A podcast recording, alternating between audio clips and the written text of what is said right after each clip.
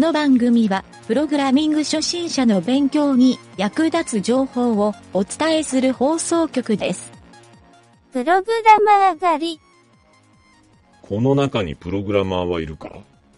いません。好きな四字熟語を言ってみろ。因果応報。インギンブレイ。ゼロ一審議。いたぞ3番だ。連れて行け。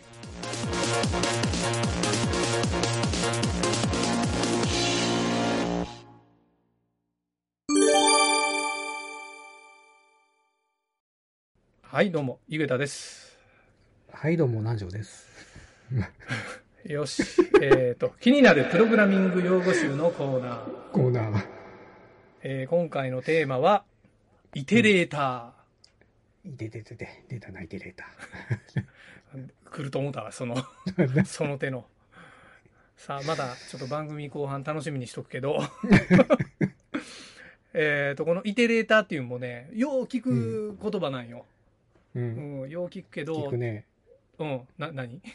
いや、いやいや、どどうぞ。ああ、えっと、よう聞くんやけど、ちょっとね、俺もね、うんこのイテレーターって、人にどうやって説明したらいいかな、いうんをうん。思って、うんまあ、あの、おなじみのウィキペディアで調べてきました。はい。えーウィキペディア先生には何て書いてあったかというと、うん。イテレータとは、うん。えープログラミング言語において、うん。配列やそれに類似する集合体データ構造、うん。ココレクションあるいはコンテナ、閉じうん、の各要素に対する繰り返し処理の抽象化である。うん。この時点で意味わからんけどな。実際のプログラム言語では、うん、オブジェクトまたは文法などとして現れる。これむずいよなむ。ずいな。まあ、ウィキペに書いとるんで意味ほとんどわからんやろなと思って。うん。うん、で、ちょっとね、他にも調べて、どうやって伝えたら分かりやすいかなっていうんで、うん。まあ、一つね、うーんと、思ったんが、うん。あの、まあ、デザインパターンの、プログラミングのデザインパターンの一つかな、一つというか、パターンのことかなと、イテレータあー。ーうん、パターン、ね。で、うん。そうそうそう。まあ、書き方書き方いう感じやねあの、 for とかそういう、 for 文とか foreach とかそういったものとは、どう、どう切り分けというか、なんか違う、えっとね違いがあるか。基本的には、えっ、と、ちょっと書き方やと荒っぽい言い方なんやけど、うんえっ、と。ね、繰り返し使う、うん。えーいわゆるイディオムのこと。まあイディオムって言ってしまうよ。うん。えっ、と、まあ、一つのこう、なんか処理があるやんか。うん。この処理を何回も使うっていうのがプログラムのこう再利用。っていうんで、効率がええプログラムって言われるやんか。で、この何回も使うこの処理のことを、えっ、と、イテレーターっていう言い方をすると思うんよ。関数化とはちょっと違う感じ。うん、まあ関数も何回も使うっていう意味ではその関数的なイテレータうん。ーでこれはねあの実はね内部イテレーターと外部イテレーターっていうこの2種類があるっていうのが、うん、これもいろんなところでネットでも説明されたんやけどうん。あの内部イテレーターっていうのはとにかく直感的に書いて、みんなが思っとるイテレーターは多分こっちやと思うよ。うん。で外部イテレーターっていうのは結構ねちょっと難しいジャンルというか、これがね実は関数何時が言った関数のイテレーターっていうのがこっちに当たるかなっていううん。感じ、うん外部イテレータうん。ーで内部イテレーターっていうのはどういうことか言ったらフォー文がまさに内部イテレーターあかなあ、なるほど。繰り返し使うっていう。で外部イテレーターっていうのはまあ関数を外部でから使うっていうんやけど、そうここがねえっ、と、ちょっと初心者の人はこれがちょっとやりづらいんやないかなっていう意味でうん。難しいって言い方したんやけど、うん。うん、そうそう。ちょっとね俺の説明できるのはこんな感じなんやけど。南條はなんかどんな理解？ここは、俺もそのさっきの関数って言ったけど、うん。例えばこう、プログラム、コードを書いていって、うんうんうん。この処理さっきも出てきたなって言ったのを、うんうんうん。えーとまあ、関数化してそこでこう、いいなんていうかな、繰りあ返し使っていくっていうはいはい、はい。感じなんかなっていう意味の、でも捉えとったんやけど、繰り返し処理という意味でね。まあまあそうやな。俺が言った外部イテレーターっていううん。認識と似とりはするよね、うん。っていうかまあそのままやと思うけど。うん。うん。そうか。なるほどまあこのねあのーまあ外部イテレーターっていうジャンルをねうん俺ちょっと経験上あの、JavaScript のちょっと例を挙げてうん。説明してみようかなと思ったんよ。うんうんうん、で、このね、JavaScript で、やっぱりよう使うやり方で、AJAX っていう。やり方が、やり方いうか、まあ、これ何の処理書いたら、あの、まあ、JavaScript って Web ブラウザーで使う言語やん、基本的には。うん。まあ、今ではいろんな等で使えるんやけど、それを、えっ、とね、えっ、とね、なんて言うたんやろ。あの、別のサイトの情報を取ってくるとか、うん。サーバーにあるデータを持ってくるみたいなうん。使い方を、まあ、やっぱシステム上やることが多いんよね。っていうか最近増えとる、うんまあ、当たり前のようにできるようになったのが、この AJAX っていう機能を使うことができるようになったからなんやけど、うん。そうそうそう。昔はなんか、あの、インターネットエクスプローラーとかここら辺がいろいろ制約があって使いづらかったんやけど、うん。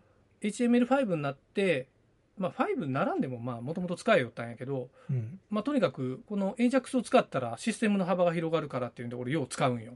うん。うん。で、ちょっと前置きは長なったけんここまでなんやけど、実はその時に、この AJAX を使ってサーバーからデータを取ってきますみたいなプログラムを書くやろ。うん。で、取ってきたら、これはね、JavaScript 特有っていうわけじゃないんやけど、コールバックっていう関数を、うん。コールバックっていう関数っていうか、まあ、あの、取ってきたデータがネットやから時間差が発生するやろ。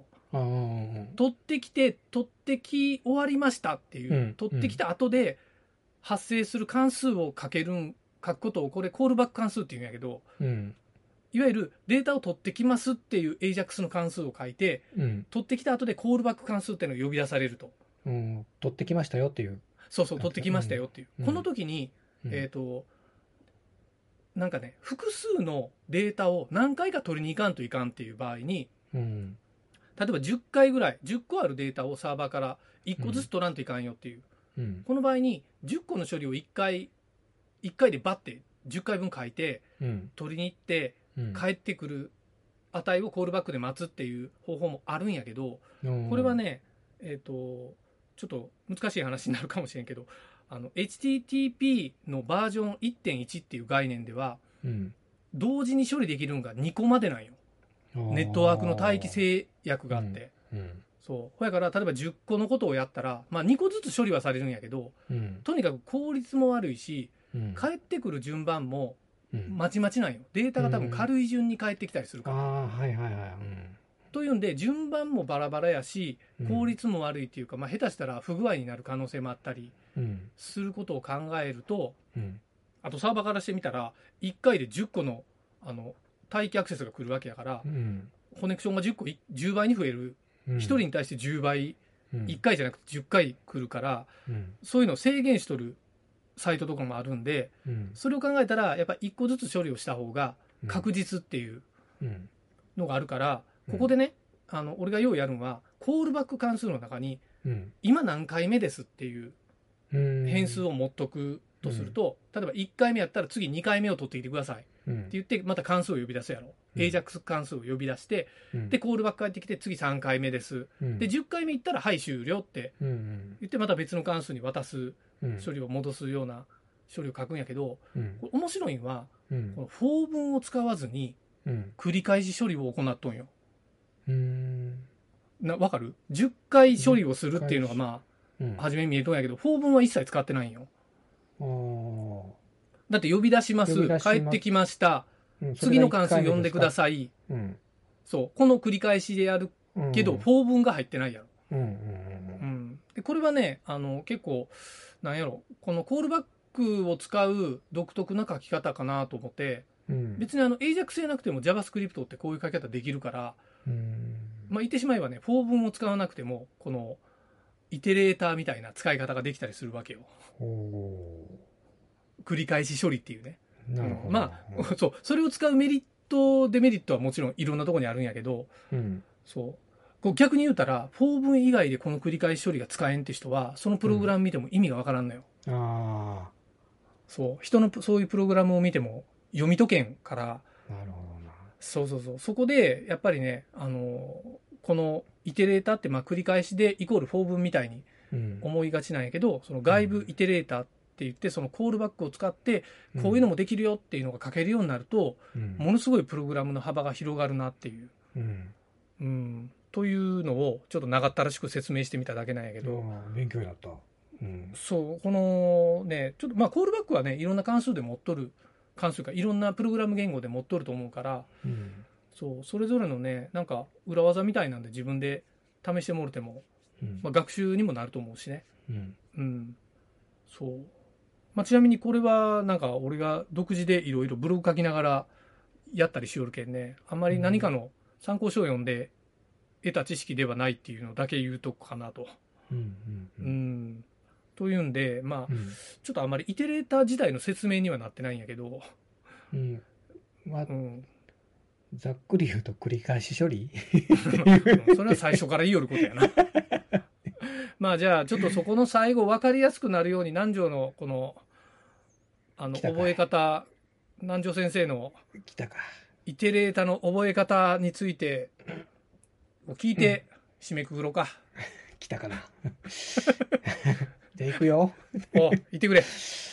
繰り返し、頭を打つなよ、イテレーター。いてててて。やっぱそこか。やっぱそこか。変わらない。ちょっと、ちょっと最近傾向が似てきたな。ちょっと、ちょっと見てきたな。ちょっと、山田君に座布団取ってもらわないかんな。あ、座布団取られたか。もうゼロ枚やで、南條。よし、じゃあ終わろうか。